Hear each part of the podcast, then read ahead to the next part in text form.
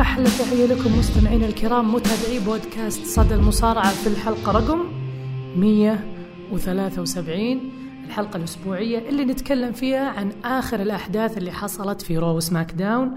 أيضا نشوف إيش اللي سويناه خلال الأسبوع هذا، وبنشوف آخر الأخبار، وأيضا عندنا موضوع الحلقة المهم جدا اللي هو راح نطرح تساؤل عن ليش التيك أوفر دائما يتفوق على عروض WWE الشهرية. بما أننا نتكلم خلال الفترة هذه عن التيك أوفر، راح نشوف إيش الأسباب اللي خلته يتفوق على سمر سلام. لكن في البداية أحب أوجه لكم معايدة من جميع أعضاء فريق صدى المصارعة، من الكابتن رابح ومن سهيل ومن سعد وسعيد وفيصل وعبد الله وفهد ومحمد صلاح وكريستيانو رونالدو وجون سينا ورومان رينز. كل الشباب اللي موجودين يرسلوا لكم أحلى معايدة. الحلقة هذه تجيكم في 3 أيام العيد، نقول لكم كل عام وأنتم بخير، تقبل الله منا ومنكم صالح الأعمال بمناسبة عيد الأضحى المبارك. طبعا البداية ودي أتكلم عن موضوع خارج أسوار WWE قبل أن ندخل في آخر الأشياء اللي سويناها وآخر الأخبار. طبعا عندنا يوم 1 سبتمبر، احنا الآن في شهر أغسطس، عندنا 1 سبتمبر يعني بعد 7 أيام، بعد أسبوع تقريبا، في عندنا العرض الكبير جدا اللي ينتظرونه عشاق الانديز بشكل يعني خرافي جدا، اللي هو عرض All In. والشيء المميز في العرض هذا أنه هذا العرض ما في بروموشن من شركة معينة ترعى هذا العمل، هو اجتهاد شخصي من اليانج باكس ومن كودي رودز، وهذا شيء يعطي عشاق المصارعة أمل أنه يوما ما نشوف منافس حقيقي للWWE. مع أني أنا ما تابع الانديز بشكل كبير، ولكن هذا شيء ممتاز أنك تشوف منافس، هذا يخلي WWE تعمل أكثر وتعمل بشكل أفضل حتى يعطونك عرض مميز. فأتمنى من الجميع أنه 1 سبتمبر يكونون متابعين لها العرض ويشوفون إيش الأشياء الإيجابية إيش الأشياء السلبية، واستمتع بالعرض هذا، لأنك بتشوف أداء داخل الحلبة ممتاز، بتشوف اليانج باكس، بتشوف كودي، بتشوف مصارعين كبار. حتى أنه في خبر طلع أنه كان في عرض مقدم لسي أم بانك أنه يظهر في هالعرض، مو يصارع لكن يظهر في هالعرض، ولكن سي أم بانك رفض الظهور في عرض All In. خلونا الآن نعلمكم إيش اللي سويناه الأسبوع هذا. طبعا في حاجة خطيرة جدا عملها أو عملناها الأسبوع هذا، اللي هي في موقع صدى المصارعة wrestlingecho.com. أنا أتمنى كل واحد يدخل الموقع ويروح للتقييمات، حتلاقي تقييم لعرض سمر سلام فيه الإيجابيات وفيه السلبيات، وتقييم بشكل عام عن العرض بشكل كامل. فسعيد الأسبوع هذا هو اللي استلم تقييم سمر سلام، روحوا اقروا إيش الأشياء الإيجابية وإيش الأشياء السلبية وعلقوا عليها، وارسلوا منشن لسعيد، خلوا يعرف أنكم تابعتوا أو قريتوا المقال أو التقييم هذا، وقولوا له إيش الأشياء السلبية وإيش الأشياء الإيجابية. وأنت أصلا وأنت تقرأ الفقرات هذه وتقرأ التقييمات أنت متابع العرض، فتعرف كلام سعيد هل هو منطقي ولا لا. وأنا قرأت التقييم، صراحة شغل جبار، يعني تقييم جايب لك إياه بالحرف الواحد، يعني رؤية ثاقبة. ما شاء الله عليه سعيد، دائما عنده الرؤية القوية هذه للأشياء اللي تحصل في سمر سلام. يأخذ لك أشياء يعني زي مثلا لما رددوا الجماهير لرومان رينز وبروك ليزنر يو بوث ساك، سعيد لقط الشيء هذا. يمكن في بعض الناس كانوا مركزين مع المباراة ومركزين مع برون سترومان ولا استمعوا للهزيج هذه أو للكلام هذا. فروح اقرأ المقال أو التقييم، راح تلاقي كلام كبير جدا قاله سعيد في wrestlingecho.com، وراح القسم التقييمات راح تلاقي تقييم سمر سلام. الآن بنشوف تقييم، أو بعد ما شفنا تقييم العرض الشهري اللي هو سمر سلام، نبي نشوف الآن إيش اللي حصل في رو وفي سماك داون. طبعا بداية العرض أو خلال الأسبوع هذا، حنا عارفين أنه بعد سمر سلام قلنا لكم أنه النجاح الكبير اللي حققوا التيك أوفر وحققوا سمر سلام، هذا يعطيك حماس أنك تشاهد رو وتشوف سماك داون. أيضا اللي منكم متابع الإحصائيات أو الأرقام، العدد المشاهدات لعرض سماك داون بالذات ارتفع عن الأسبوع الماضي بسبب نجاح سماك داون. تبغى تشوف إيش اللي راح يحصل لبراين وذا ميز، إيش اللي حيحصل بعد ما انتهت مباراة النيو داي مع البلاجن براذرز الأسبوع هذا، إيش بيصير بعد ما أخذت شارلت الحزام من كارميلا، بنشوف بكي لينش وتحولها الهيل. هذا رفع نسبة المشاهدات لعرض سماك داون. فهذا شيء ممتاز جدا أنه يكون العرض ناجح يخلي المشاهدات تعلى أكثر وأكثر. خلونا نشوف إيش اللي حصل في عرض مانداي نايت رو. بداية العرض كانت مع بطل اليونيفرسال الجديد ذا بيج دوغ رومان رينز، وطبعا رومان رينز لما دخل الحلبة واجه صافرات استهجان كبيرة جدا كالعادة طبعا.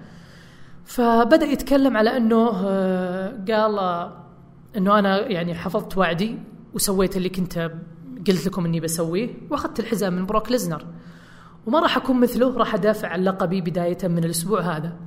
وقال أنه راح أعطي فرصة للشخص اللي ما أخذ فرصة على اللقب من فترة طويلة من أول ما خسر الحزام، هو الشخص اللي يستحق. وكان يتكلم عن فين بالر، ولما ذكر اسم فين بالر كان فيه تشجيع كبير جدا لفين بالر. ولكن أنتم عارفين أنه أنا دايما أركز على الأشياء الصغيرة.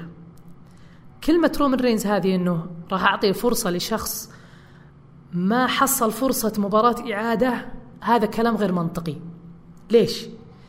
لأنه كل الأبطال اللي حصلوا على حزام اليونيفرسال ما خذوا مباراة إعادة إلى الآن، كلهم بلا استثناء، بداية من أول بطل اللي هو فين بالر، ثم عندك كيفن أوينز، ثم جولبرغ، والآن بروك ليزنر. فعندك كل الأبطال مؤهلين، يعني نفس الكلام اللي قالوا رومان رينز ينطبق على كل المصارعين اللي حصلوا على لقب اليونيفرسال.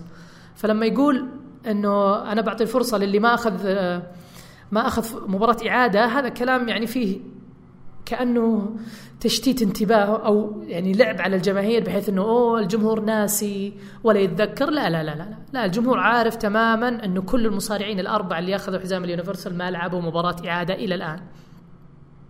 فدخل فين بالر وقبل التحدي، ولكن هذا الشيء ما عجب بيرين كوربن اللي دخل وكان يقول أنه أنا ما كنت مستعد لمواجهة الديمن، وأنه كان في إزعاج وأصوات وما سمعت الجرسيرا، يعني أخذني على غفلة وأبغى أواجه فين بالر اليوم. فجاء كرت أنجل وقال له يا بيرين كوربن، شف أنت راك مصدع راسي من يوم ما جيت، من يوم ما حطك ستيفني وأنت موجع راسي. فالمباراة اللي راح تصير هي بين رومان رينز وفين بالر على حزام اليونيفرسال في مين ايفنت، أما أنت بشوف لك حل الحين وبعطيك مباراة ضد بابي لاشلي. وفعلا بدأت المباراة بين بيرين كوربن وبين بابي لاشلي. المباراة كانت قوية وكان فيها سجال بين الاثنين. طبعا الاختلاف اللي حصل ما بين سامر اسلام لبيرين كوربن أنه يخسر بدقيقة ونص، واليوم أنه يلعب مباراة مدتها أكثر من ربع ساعة، هذا فيه رسالة اللي هي أنه الديمن زي ما قلت لكم في سامر اسلام أنه شخصية قوية جدا، أيضا عنصر المفاجأة هذا عامل جدا بالانتصار السريع.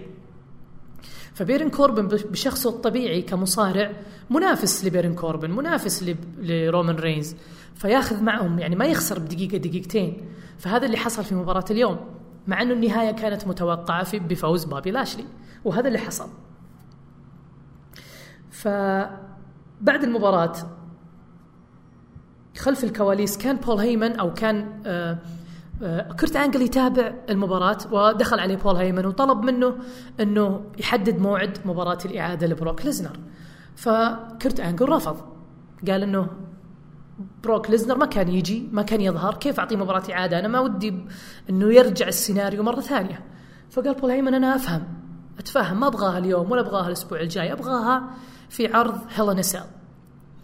فبرضه كرت أنجل رفض.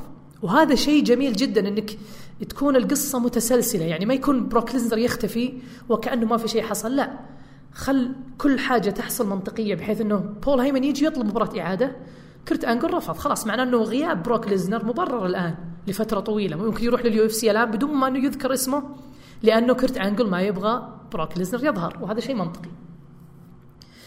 بعد كذا ظهر تريبل إتش بعد غياب طويل جدا. متى آخر مرة شفنا تريبل إتش؟ في راسلمانيا، أعتقد أنه في راسلمانيا. ظهور تريبل إتش كان حتى يروج لعرض سوبر شو داون اللي حيحصل في أستراليا، وتكلموا وعطانا برومو قوي جدا عن عداوته ضد الأندرتيكر، وإنه إيش اللي حصل في السابق، وإنه إندوفن إيرا، وإنه توقعنا إنه ما راح يحصل، لكني راح أرجع سريبل أساسن، راح أرجع ذا جيم، وراح أواجه الأندرتيكر في شو داون، في سوبر شو داون في أستراليا. فالنقطة هذه مسألة ترويج عرض أستراليا، هذا برجع له إن شاء الله في المين إيفنت بيكون بنفس المحور، راح أتكلم عنه ليش تريبل إتش ظهر الآن يروج لعرض السوبر شو داون، لكن راح أتكلم عن نفس النقطة لما نوصل لمين إيفنت موندي نايت رو، لأنه أعتقد أنها مرتبطة مع بعض. بعد برومو تريبل إتش دخل دين أمبروس، راح يلعب مباراة ضد دوف زيجلر بتواجد سيث رولينز مع أمبروس وتواجد درو ماكنتاير مع دوف زيجلر. وأنا كنت متحمس صراحة أني أشوف الأداء اللي راح يقدمه دين أمبروس بعد الغياب الطويل اللي حصل له، وبعد شفنا التغير في الشخصية وفي الشكل وفي قصة الشعر وفي الجسم والبنية الجسدية قوية، حتى أنه المعلقين ذكروا أكثر من مرة أنه يعني ركزوا على النقطة هذه أنه دين أمبروس موجود في الجيم لفترة طويلة خلال الأشهر الماضية. فبدأت المباراة وصراحة كان الأداء قوي جدا لدرجة أنه تذكرت مباراتهم اللي المفروض كانت هي المباراة الأبرز بين دولف زيجلر ودين أمبروس اللي كانت في سمر سلام قبل 2 سنين إذا تذكرون على حزام WWE. المباراة هذه كانت محبطة جدا، اللي منكم يذكرها هذه المباراة اللي حصلت في ماندي نايت رو تفوقت عليها بشكل كبير جدا. طبعا درو ماكنتاير حاول أكثر من مرة أنه يعني يتدخل في المباراة، لكن رولينز وقف له بالمرصاد، حتى أنه في لقطة درو ماكنتاير قال I dare you to attack me to hit me، وفعلا بدأ القتال بين درو ماكنتاير وسيث رولينز. بعدها تدخل دوف زيجلر لمساعدة درو، ولكن دين أمبروس هاجم الاثنين واخذ دولف زيجلر ودخلوا الحلبة، حتى أنه في لقطة شفنا سيث رولينز يدخل الحلبة ويمر من بين دولف زيجلر وبين دين أمبروس ويعمل الدايف على درو ماكنتاير. وفي لقطة جميلة الفينش، دين أمبروس حول الدي دي تي حقت دولف زيجلر إلى ديرتي ديدز واستطاع أنه يثبت دولف زيجلر 1-2-3 وانتهت المباراة بفوز دين أمبروس. طبعا تأكدوا وأنا أراهن على أنه الأسبوع القادم حتكون مباراة ما بين درو ماكنتاير وسيث رولينز. هذا شيء يعني دائما يسوونه WWE إذا كان فيه فريقين مع بعض، الأول مع الثاني والثاني مع الأول الأسبوع الجاي دائما يسوونها 1-1.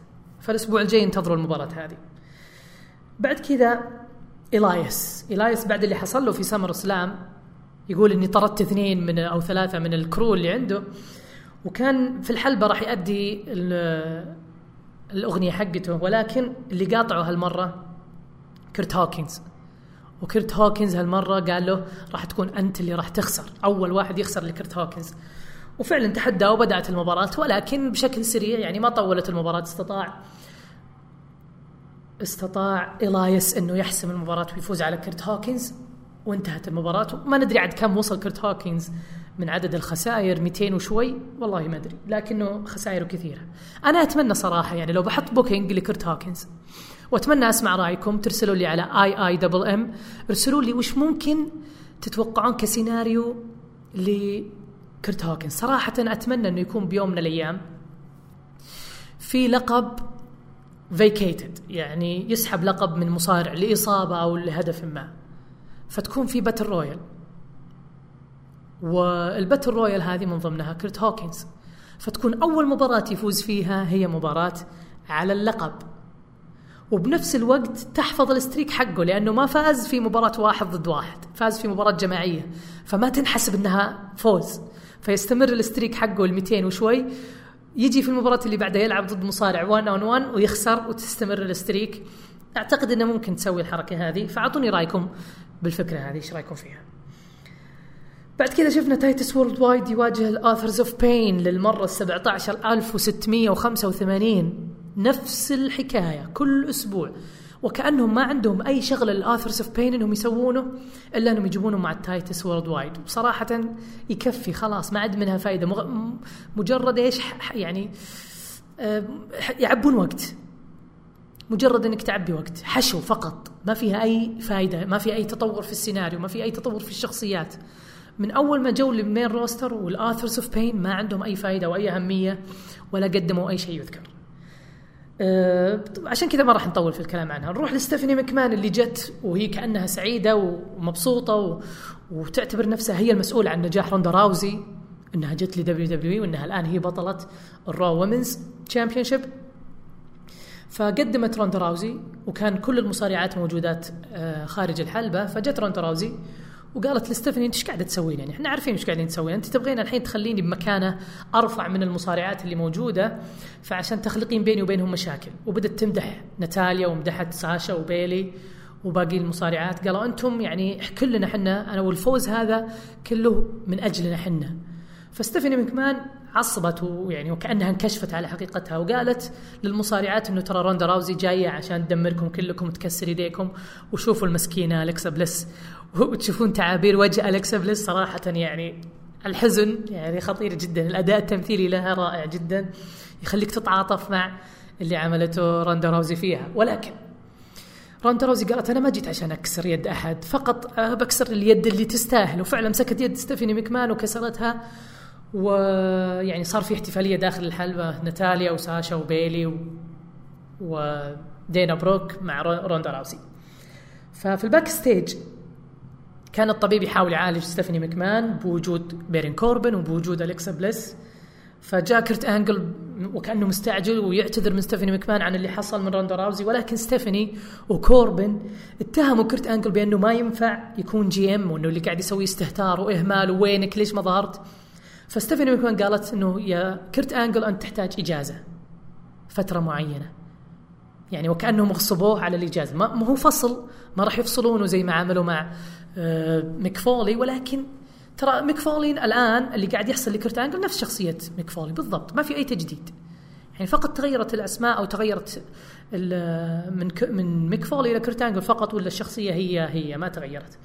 فستيفاني قالت إنه كيرت أنجل ياخذ إجازة وحيكون عندنا acting general manager بديل لكيرت أنجل اللي هو كونستبل بيرين كوربن. صراحة أنا أشوف أنه هذه أفضل شخصية وهذا أفضل وقت لبيرين كوربن، أنه هو قاعد يصارع الآن، يعني تخيلوا كل أسبوع نشوفه في مباراة سواء مع فين بالور 22 دقيقة، ولا الأسبوع هذا مع بوبي لاشلي مدة 15 دقيقة وأكثر، ومع ذلك محتفظ بشخصيته اللي هو كونستبل، يعني عنده شخصية إدارية، وهذا شيء ممتاز.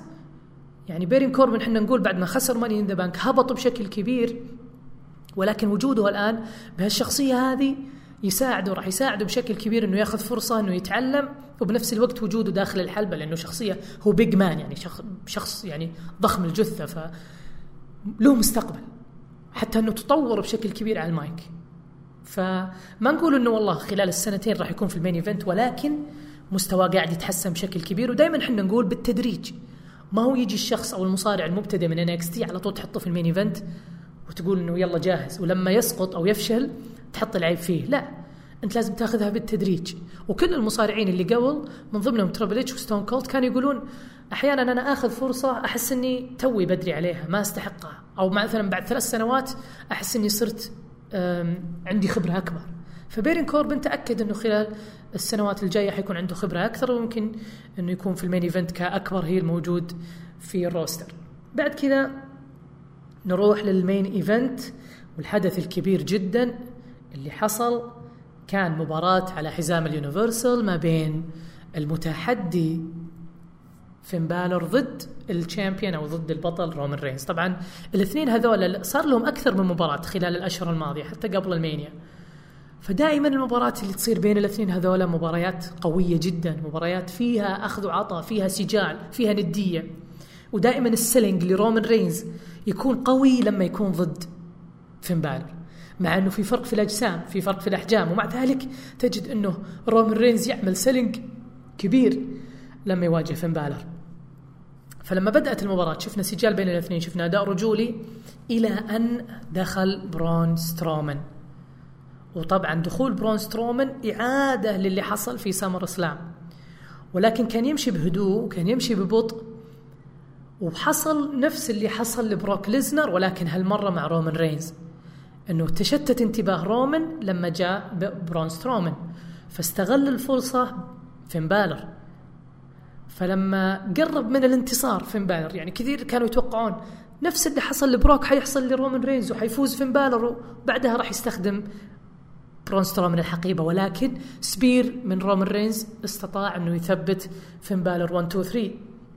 بعدها دخل برون سترومان وأعلن تحدي لرومان رينز وأخذ الحكم الحقيبة، ولكن قبل يقرع الجرس لبدء المباراة سمعنا أغنية الشيلد، ودخل سيث رولينز ودخل دين أمبروس، وكانوا لابسين الدروع وملابس الشيلد كاملة، وحاوطوا الحلبة ودخلوا وهاجموا برون سترومان، وساعدهم أو هم ساعدوا رومان رينز، وأخذوا برون سترومان وكسروا عليه الطاولة. وبكذا تكون انتهت الحلقة على شيء قوي جدا وعلى شيء صادم، حتى أنه تخيلوا في يوم واحد من أول ما نزل المقطع في اليوتيوب وصل لي 4,100,000 مشاهدة. تخيلوا في أول يوم بعد يوم واحد من نزوله على اليوتيوب. فهذا يدلك على أنه شعبية الشيلد واللحظة الصادمة هذه لعودة الشيلد. طبعا الكل الآن متفاجئ ليش عادوا الشيلد للوقت هذا، مع أنه رولينز وأمبروس كانوا موجودين في مباراة يعني لهم عداوة خاصة فيهم مع دولف زيغلر ودرو ماكنتاير. إيش اللي خلاهم يساعدون رومان؟ هذه كلها أسئلة تطرحها للأسابيع الجاية، ولكن راح أعطيكم وجهة نظري فيها وعطوني رأيكم هل كلامي منطقي ولا لا. أنتم مثل ما قلت لكم في منتصف الحلقة لما تكلمت عن برومو تريبل اتش، قلت لكم أنه بينه وبين المين ايفنت علاقة. طبعا اللي منكم شاف الإعلانات اللي حصلت بعد العرض الرو، أعلنوا على أنه ذا ميز حيواجه دانيال براين، والفائز راح يلعب على حزام WWE. طبعا نتكلم عن عرض سوبر شو داون اللي في استراليا. وأعلنوا أنه في مباراة جون سينا وبابي لاشلي ضد إيلايس وكو وكيفن أوينز. وأيضا أعلنوا ومعلنين من قبل أنه حيكون في مباراة بين أندرتيكر وتريبل اتش. وأيضا أعلنوا أنه الشيلد حيكونون متواجدين كفريق. فوجهة نظري الخاصة أنه سبب تواجد الشيلد الآن، أيضا سبب وجود تريبل اتش في رو، هو ترويج لعرض السوبر شو داون بسبب قلة مبيعات التذاكر، أو قد يكون مبيعات التذاكر إلى الآن ما وصلوا للحد المطلوب، فقالوا إيش ممكن نعمل حتى نرفع من نسبة مبيعات التذاكر. ففكروا شوي، قالوا على طول يلا خلوا تريبل اتش يطلع في عرض الرو يسوي له دعاية قدام العالم كله، لأنه الرو متابع من قبل الملايين. فلما تعلن عن ظهور تريبل اتش ويتكلم عن مباراته مع أندرتيكر، لأنه ما سواها لما واجه جون سينا في جدة، لأنه العرض كان مبيعاته فل يعني امتلأ. أيضا ظهور الشيلد وإعلان أنه الشيلد راح يكونوا متواجدين كفريق، أعتقد أنه تكسب العرض هذا شعبية أكبر من أنك تواجد رومان لوحده وسيث لوحده ودين لوحده. فلما تحطهم كشيلد مع بعض أعتقد أن الجمهور يتحمس أكثر للحضور من أنه الثلاث يكونوا منفصلين عن بعض. فمثلا بالنسبة لنا حنا عرض جدة اللي كان موجود فيه سيث رولينز لحاله، كان موجود رومان لحاله، ولكن تخيلوا لو كانوا الشيلد موجودين مع بعض في أكشن لوحدهم، أكيد الجمهور بيتحمس أكثر. فأنا أعتقد أنه عودة الشيلد مو لي سيناريو، هم طبعا بيحطوا لهم سيناريو في رو وفي هيلين سيل ضد برون سترومان، ولكن بالنسبة لي أتوقع أنه السبب الرئيسي هو عشان يرفعوا مبيعات التذاكر لعرض سوبر شو داون اللي حيكون في أستراليا. هذه وجهة نظري الخاصة بالنسبة للشيلد. أنا سعيد جدا بعودتهم مع بعض، أتمنى يكون فيه يعني تفسير منطقي للي حصل الأسبوع الجاي، ليش ساعدتوا رومان فقط، هذا اللي نبغاه. وطبعا أنا اللي أبغاه أنه يكون 3-1 في هيلين سيل، برون سترومان ضد الشيلد 3، وزي اللي حصل مع سي ام بانك لما واجه الشيلد 3-1 وكان قريب من انه يهزمهم. الآن صحيح انه الثلاثي هذولا اصبحوا اقوى واشد وافضل، ولكن نتكلم عن برون سترومان بامكانه انه يواجه ثلاثة، حيخسر، ممكن يخسر، ولكن حيخسر يعني بشق الانفس، حيتعبون عشان يهزمون برون سترومان. نروح الآن بعد ما انتهينا من عرض الرو، نروح الآن نشوف ايش اللي حصل في عرض سماك داون اللي ارتفعت عدد مشاهداته عن الاسبوع الماضي بشكل كبير. بداية العرض كانت مع أكثر شيء حماسي بالنسبة لعرض سماك داون اللي هو ذا ميز ودانيال براين. ذا ميز مع زوجته موريس دخلوا الحلبة وكان بادي عليهم علامات الحزن، وبدأ يتكلم ذا ميز يقول إنه أنا حزين وبكل أسف أعلن اعتزالي، وكله طبعا هذا سخرية من خطاب اعتزال دانيال براين. بعدين قلب الموجة وقال إني اعتزلت من مواجهة دانيال براين للأبد، لأني سويت اللي قلت لكم بسويه، هي وان بانش إن ذا فيس. وقلت لكم في سمر سلامنا إنه هذه هي القصة، إنه بانش ميز إن ذا فيس، هذا اللي كان يقوله دانيال براين. والمثير للسخرية إنه ذا ميز هزم دانيال براين بانش إن ذا فيس، وهذا المفروض القصة اللي يمشون عليها، وهذا اللي حصل، إنه وان بانش إن ذا فيس هزمت دانيال براين. فدخل دانيال براين وكان يعني قاطع دميز كل شوي يقول له أنت جبان أنت جبان أنت جبان. فبعدها قال إنه دميز أنا راح أكشفك على حقيقتك، أنت يعني مجرد أنك متصنع للشهرة، تبغى تصير هوليوود ستار، تحاول تقلد المصارعين وأنت ما أنت مصارع أصلا.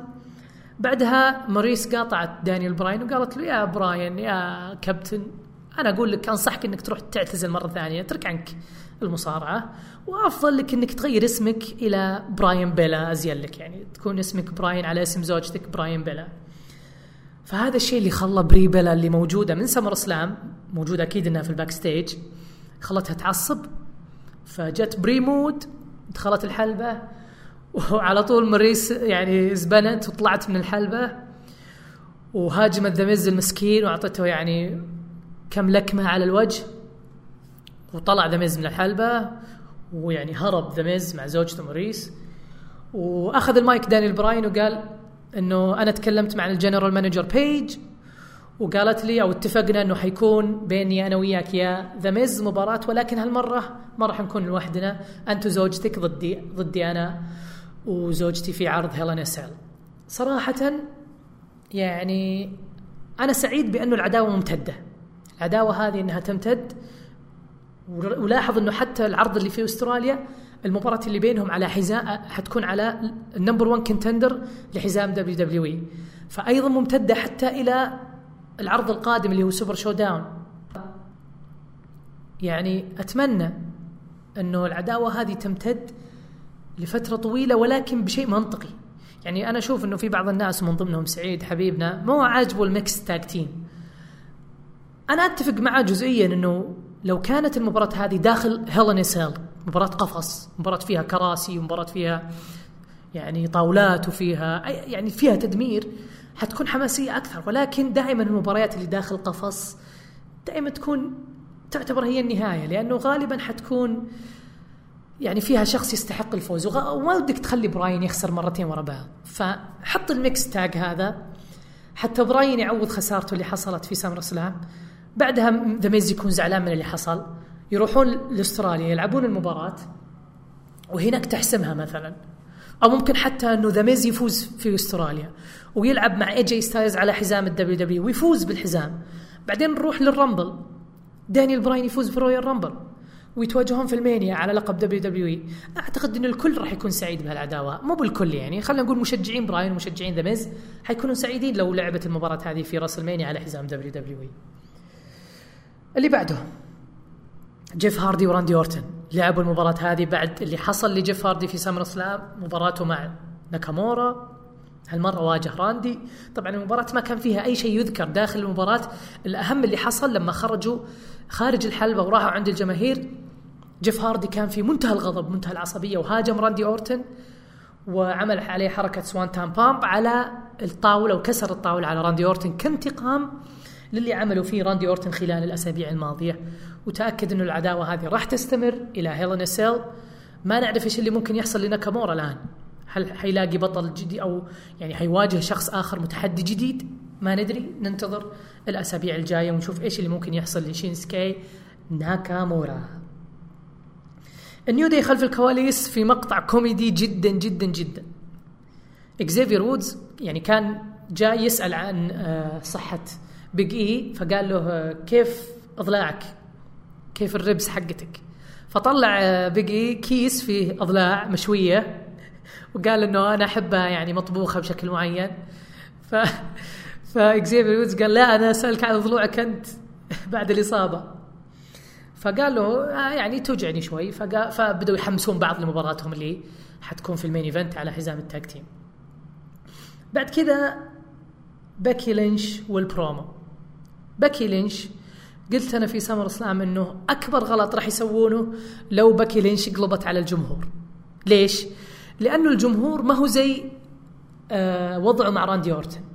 راندي أورتن الجمهور فقط تتحمس مع الأركيو، والجمهور كان ينتقد راندي ويقول إنه أصبح خلاص ما عاد يقدم شيء في شخصية الفيس، فراندي معه حق لو كان يعني يقلب على الجمهور. أيضا لما كان ينتقد الإنديز راندي أورتن كان تلقى يعني موجة غضب من الجماهير، فمنطقيا انه راندي اورتن يقلب على الجمهور. ولكن لما تجي بيكي لينش اللي من اول ما جت لدبليو دبليو والجمهور معاها اكثر تشجيع كان يجي لشخصيه في سماك داون يمكن بعد اي جي وبعد دانيال براين هو البيكي لينش. فكيف تقلب على الجمهور الان كذا بهالسهوله هذه؟ حتى كلامها ما كان منطقي. يعني الكل كان يقول انه شارلت فلير ما تستاهل او ما تستحق انها تكون في المين ايفنت على حزام الومنز، هذه فرصه باكي لينش. الكل كان يقول هالكلام هذا، حتى باكي لينش لما جت تتكلم مع الجمهور كانوا كلهم يرددون باكي لينش ويشجعونها. فانا قلت غلط انه يقلبون شخصيتها للهيل بهالطريقه هذه. كان ممكن انها تكون باكي لينش زعلانه من شارلت فقط وتهاجم شارلت وتسوي كل الاعمال الهيل اللي ممكن تسويها يسويها اي شخص، لكن بدون ما تتعرض للجمهور. فقط حركات الهيل تسويها ضد شارلت. بعدها فينس أو تريبل اتش أو براين جيمس أو أي شخص مسؤول يبدأ عاد يشوف ردة فعل الجمهور. إذا والله وقفوا مع شارلت خلوا شارلت فيس، إذا ما وقفوا معها ممكن أنك تقلب شارلت هيل وتخلي بكي هي الفيس مرة ثانية. خصوصا الإنسان الطبيعي، أنت الآن وانت تشوف شارلت وهي تدخل في المباراة هذه حقت كارميلا وباكي لينش، يا أخي يضايقك لأنه تعتبر نفسك باكي لينش الآن الأسابيع اللي راحت قاعدة تجتهد تحاول تفوز وهزمت كارميلا وتبي فرصة. أما شارلت بس من أول ما رجعت أخذت فرصة ولعبت على المباراة وفازت باللقب. فهذه تصرفات هيل. فأنا أقول إنه غلط إنهم قلبوا باكي لينش هيل على الجمهور. فهذه هي النقطة. ولا برومو ترى ممتاز، أداء باكي لينش على المايك كان ممتاز جدا. وأتمنى، يعني أنا متأكد إنه باكي لينش من قوة شخصيتها ومن قدرتها على الأداء راح تقنعك إنها هيل. لو استمرت بالشخصية هذه راح تقنع الناس إنهم يعطونها صفرات استهجان. اللي بعده روسيف ولانا ضد أندرادي سيانا ألماس وزيلينا فيجا. طبعا المباراة هذه شفناها في سامر سلام، فكنت أتمنى إنه النتيجة اللي حصلت اليوم هي اللي تحصل في سامر سلام بدون ما يكون في مباراة عادة. يعني ما كان له داعي المباراة اللي كانت في الكيك أوف. فالهدف من القصة هذه فقط أنه في أثناء المباراة أو في آخر المباراة شفنا أندرادي سيانا ألماس يحاول يأخذ الكرسي، ولكن ظهور مفاجئ من أيدن إنجليش سحب الكرسي منه، وهذا ساعد روسيف على الانتصار. ويبدو أن العلاقة رجعت طبيعية بين الثلاثة هذولا كمحاولة لتصفية الأجواء بعد اللي حصل في الأسابيع الماضية بين نودي أيدن إنجليش كان يخرب المباريات روسيف ولانا. بعد كده شفنا مقابلة لأي جي ستايلز مع ريني يانغ في مكان مختلف عن العادة، ما هو خلف الكواليس، كان موجود ما هو في القاعة ولكن ما هو داخل الحلبة، وهذا شيء جميل التغيير. شفنا المقابلة هذه أي جي ستايلز تكلم على أنه سامر اسلام حصل شيء ما كنت أتمنى أنه يحصل، وخسرت المباراة بسبب أفعالي وبسبب عصبيتي، ولكن سمو جو تجاوز الحدود. هذا اللي قالوا أي جي ستايلز، وأوعدكم أنه سمو جو راح يعني يلاقي يوم أسود لو ذكر اسم عائلته مرة ثانية. وفجأة ظهر سبوا جو وهاجم اي جي ستايلز وعمل كوكينا كلاتش وأخذ المايك وحتى قرب الكاميرا بطريقة يعني جدا إبداعية وتكلم على عائلة اي جي ستايلز مرة ثانية. وهذا واضح أنه راح تستمر العداوة، ويبدو لي أنه العداوة هذه اي جي ستايلز مع سموا جو، أيضا الشيلد مع برون سترومن، أعتقد أنها هي المباراتين اللي حتكون داخل القفص. وممكن برضو شارلت ضد كارميلا حتكون داخل، شارلت ضد باكي لينش حتكون داخل قفص. في احتمال كبير المباريات الثلاثة هذه تكون داخل هيل إن سيل، داخل القفص. مهم يعني أقصد أنه في العرض لا أدخل، تكون يعني مباراة من نوع خاص. المين إيفنت الكبير، المين إيفنت العجيب. طبعا أنا قلت في تغريدة الكرة السحرية ظهرت من جديد، وقلت أنه النيو داي حيحصلون على اللقب وحيواجهون سانتي. نص التغريدة تحقق، النص الآخر بانتظاره في الأسبوع الجاي أو في الأسابيع الجاية. طبعا مع وجود البار ومع وجود الجود برادرز قد يتأخر شوي، ولكن النيو داي في مباراتهم مع البلاجن برادرز بدأت المباراة طبعا بدون بيج إي المصاب. مباراة كانت مجنونة جدا، على الرغم من أنه ظهرت الأخبار أنه إيريك روين كان مصاب، ويبدو أنه هذا هو السبب اللي خلاهم يسحبون الأحزمة من البلاجن براذرز. بعد الأداء الجميل والخرافي من الأربعة، يعني حتى أثناء المباراة ما تحس أنه إيريك روين كان مصاب. فأثناء المباراة شفنا أداء عجيب جدا من كوفي، من إكزيفير، من إيريك روين، من لوك هاربر، وفي النهاية استطاع النيو داي استطاعوا أنهم يأخذون الألقاب للمرة الخامسة في تاريخهم، واستطاعوا أنهم يحققون لقب التاج تيم، حتى أنهم تلقوا تهاني من الأوسوز في تويتر اللي شافت منكم التغريدة. الجميع حتى الجمهور كان سعيد جدا بالنتيجة هذه. النيو داي صراحة مع الأوسوز من أفضل الفرق اللي موجودة في WWE، حتى أنك تشوف أشياء مختلفة غير مكرر، يعني ما تمل من أدائهم. في بعض المصارعين يكرر أدائهم، لكن العجيب في النيو داي أنه أحيانا نشوف بيج إي مع كوفي، بيج إي مع إكزيفير، الآن شفنا إكزيفير مع كوفي كينغستون. فالتغيير هذا شيء جميل جدا، أنك تشوف أداء مختلف.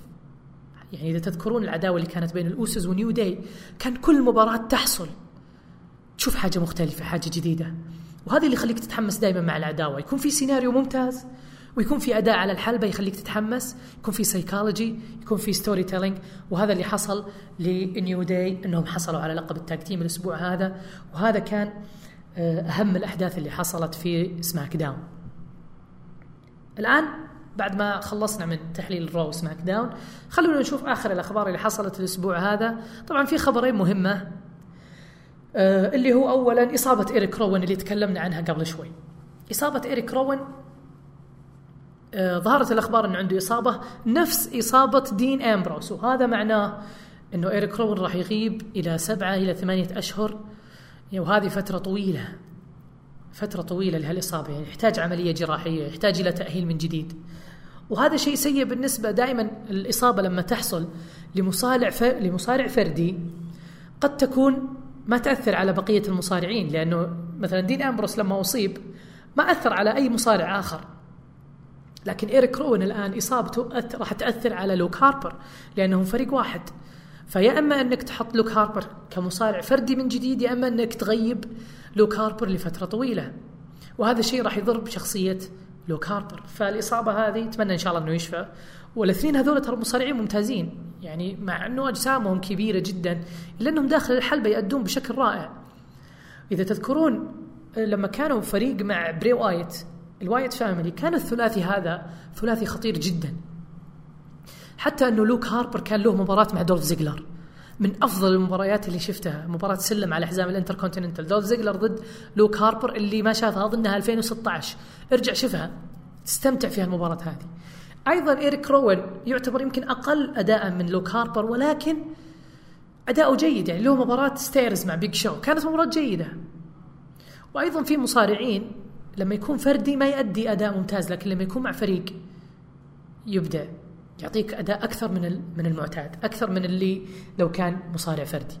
فهذا الخبر الأول. الخبر الثاني اللي هو تجديد عقد دانيال براين، طبعا من 2016، وخرجت الأخبار أنه في شهر أغسطس اللي هو الشهر هذا ينتهي عقد دانيال براين مع WWE، ولكن طبعا ما طلع كلام رسمي أنه جدد عقده، ولكن WWE لما تعلن أنه دانيال براين حيكون في عرض هيلا نسيل، حيكون في عرض سوبر شو داون في أستراليا، حيكون على كفر أو ما حيكون على كفر، حيكون في لعبة 2K19 في ستوري مود لحاله، معناها الترويج هذا كله ما راح يكون موجود لولا أنه دانيال براين جدد عقده. وهذا شيء ممتاز لنا كمحبين للمصارعة، وخصوصا للعداوة القائمة الآن اللي هي ذا ميز ودانيال براين. لو كان انتهى عقده في الوقت هذا كان ما شفنا العداوة تستمر. أيضا في ناس كثير من مشجعين اي جي ستايلز، من مشجعين ناكامورا، من مشجعين سمو جو، يبغون يشوفون المباراة هذه اللي بين دانيال براين والأسماء اللي ذكرتها، حتى أنه ممكن تشوف يوما ما دانيال براين ضد جاني غارغانو، ليش لا، لما يصعد للمين روستر. فشيء جميل جدا أنه دانيال براين تقريبا خلنا نقول 90% بدون ما يعلن جدد عقده مع WWE. الخبر الثالث هو اللي أنا ذكرته عن السوبر شو داون، اللي هو إعلان المباريات. ذا الشيلد حيكونوا في أكشن، ما ذكر منهم خصمهم، ولكن ذكر أنه حيكونوا في أكشن. كيفن أوينز وإيلايس ضد جون سينا وبابي لاشلي. أيضا مباراة ذا ميز مع دانيال براين حيكون مباراة نمبر 1 كنتندر على حزام WWE. ولكن السؤال، هل مباراة دانيال براين مع ذا ميز هذه حيكون لها فائدة؟ يعني دميز لو فاز لازم حنا ننتظر الفائز من مباراة سمو جو اي جي ستايلز، هل هذا معناه انه اي جي ستايلز حيفوز ودميز حيواجه اي جي ستايلز؟ وهل دميز حيفوز باللقب وتكمل القصة مع دانيال براين، أو أنه مجرد مباراة بس يعني كاسم، يعني زي اللي حصل في سمر سلام، المباراة اللي كانت بين برون سترومان وكيفن أوينز على الحقيبة، ما شفنا أي شيء تغير، ما شفنا أي فائدة، مع أنه كاسم أو الحقيبة حتكون موجودة معناها شيء خطير جدا، ولكن ما شفنا أي شيء حصل. هل المباراة هذه حيفوز فيها مثلا دانيال براين وحيواجه سمو جو وحيخسر؟ يعني ما كأنه شيء حصل، ولا أنه المباراة هذه حيكون لها دور كبير جدا في تكملة العداوة ما بين دانيال براين وذميز؟ هذا اللي يخليك تتشوق وتتحمس لقادم الأيام حتى تتجاوب على كل الأسئلة هذه. بعد ما خلصنا الآن من فقرة الأخبار، هذه كانت الأخبار المهمة اللي عندنا. بنشوف موضوع الحلقة المهم اللي هو عن سبب تفوق عروض التيك أوفر على عروض WWE. طبعا عروض NXT أو التيك أوفر دائما يحطونها مع العروض الأربعة الكبار، الرويال رامبل، سمر سلام، سيرفايفر سيريز، ورسلمانيا. فالعروض هذه الكبيرة أظن السنة هذه بعد حطوا ماني إن ذا بانك، فالعروض هذه دائما تتفوق على عروض WWE. إيش الأسباب؟ يعني معقول أنه التالنت أو المصارعين اللي موجودين يتفوقون على مصارعين WWE، مصارعين NXT يتفوقون على مصارعين WWE؟ هذا شيء غريب. ولكن لو جينا نفصل بالأسباب ما راح تلاقي سبب واحد هو السبب اللي راح يقول لك نعم هذا هو السبب اللي يخلي عروض NXT هي الأفضل، ولكن في أسباب كثيرة. أولا، الفترة الزمنية القصيرة، يعني أنت تشوف 2.5 إلى 3 ساعات، هذه مدة عرض تيك أوفر، وعرض السمر سلام أو الرويال رامبل أو السيرفايفر سيريز يتجاوز 5 ساعات. طيب إيش علاقتها؟ أنت لما تحصر أو تختصر الوقت ما راح تحط أي شيء يعبي المباريات أو يعبي العرض، راح تشوف أفضل المباريات. خلاص عندك جوني غارغانو وتوماسو تشامبا، عندك كايري سين وشينا بيزلر، عندك مباراة التاج تيم، وعندك مباراة EC3 مع فلفتين دريم. هذه هي المباراة اللي عندك. أما 13 مباراة تخليك تتشتت، تخليك ما تركز على المباريات هذه. فأنا متأكد أنه اللي تابعوا التيك أوفر يستذكر أحداث من المباريات أكثر من أنه يستذكر أحداث من مباريات سمر سلام. ليش؟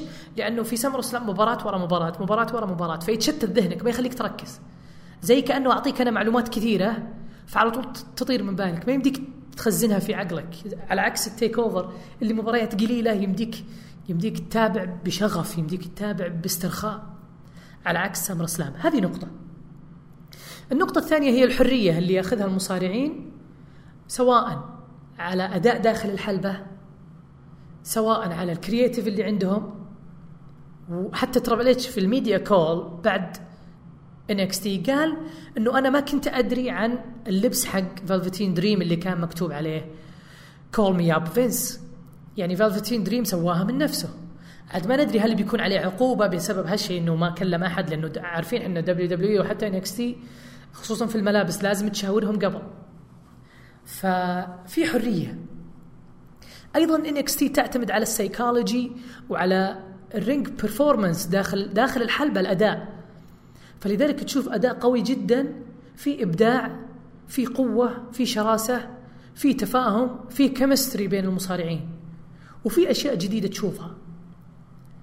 أما WWE فيعتمد على أنه السيناريو أو القصة اللي قبل المباراة، وغالبا القصص ما تكون كويسة، يعني فهم يعتقدون أن القصص اللي قبل المباراة كويسة.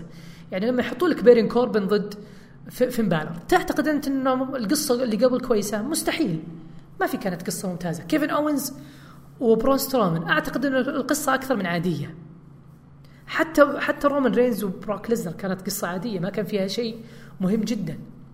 فهذا سبب تفوق NXT TakeOver على عروض WWE. أيضا الإدارة تختلف، فتعامل تريبل اتش والقائمين معه مع مصارعين NXT، سواء على البرودوس أو سواء في البرودوسينج، في أنهم يعلمون إيش تسوي داخل الحلبة، يختلف عن الإدارة اللي موجودة في WWE. الإدارة اللي في WWE أعتقد أنها دائما يعني فيها صرامة أكثر، من ناحية لازم تسوي شيء هذا وشيء هذا وشيء هذا. أما تريبل اتش أعتقد أنا أنه يعطي حرية للمصارعين. البرومو ما أعتقد أنه في سكريبتد برومو مليانة، يعني أعتقد أنه المصارعين يأخذون حريتهم في الكلام، وأعتقد أنه داخل الحلبة يأخذون حريتهم أكثر.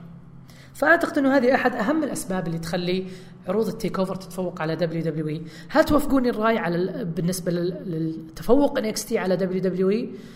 يعني أعطونا رأيكم على حساب البرنامج، حساب صدى المصارعة في تويتر @wrestling_echo أو على حسابي @iim، وخلونا نتناقش فيها. يعني هذا موضوع مهم جدا، ودائما الناس تقول أنا متحمس مع NXT أكثر من سامر سلام أو أكثر من سيرفايفر سيريز، مع أن المصارعين هذول لو لاحظتوا يجون نفس المصارعين من NXT يجونك للمين روستر، فيتغير بشكل كبير بشكل غير منطقي. خل أعطيكم أمثلة. ناكامورا كان أسطورة حتى قبل لا يجي ال WWE، حتى قبل يجي NXT، ولما جاء NXT صحيح قل مستواه شوي، كان يحاول يعدل من مستواه بحيث أنه يتناسب مع ستايل NXT، ولكن ما زال قوي جدا. مباراته مع سامي زين، مباراته مع سامو جو، مباراته مع بابي رود، كلها كانت يعني حماس والجمهور كان معه. صعد من NXT إلى WWE طاح، السبب غير معروف، أكيد أنه سبب إداري، لأنه مستحيل المصارع يطيح مستوى فجأة. أيضا عندك بابي رود نفس الشيء، بابي رود كان جيد في NXT، جاء المين روستر الآن ما هو موجود حتى في رو ولا موجود في سمر سلام. بيلي نفس الشيء، بيلي كانت أسطورة NXT، كانوا يعتقدون الجمهور أنه بيلي حتكون هي جون سينا فئة النساء، جت ل WWE سقطت سقوط كبير جدا. السبب طبعا في أسباب كثيرة البيلي، منها أنه يعني ضعيفة على المايك، ولكن تستطيع أنك تعالج الوضع هذا بحيث أنه ما تصل إلى اللي وصلت له الآن.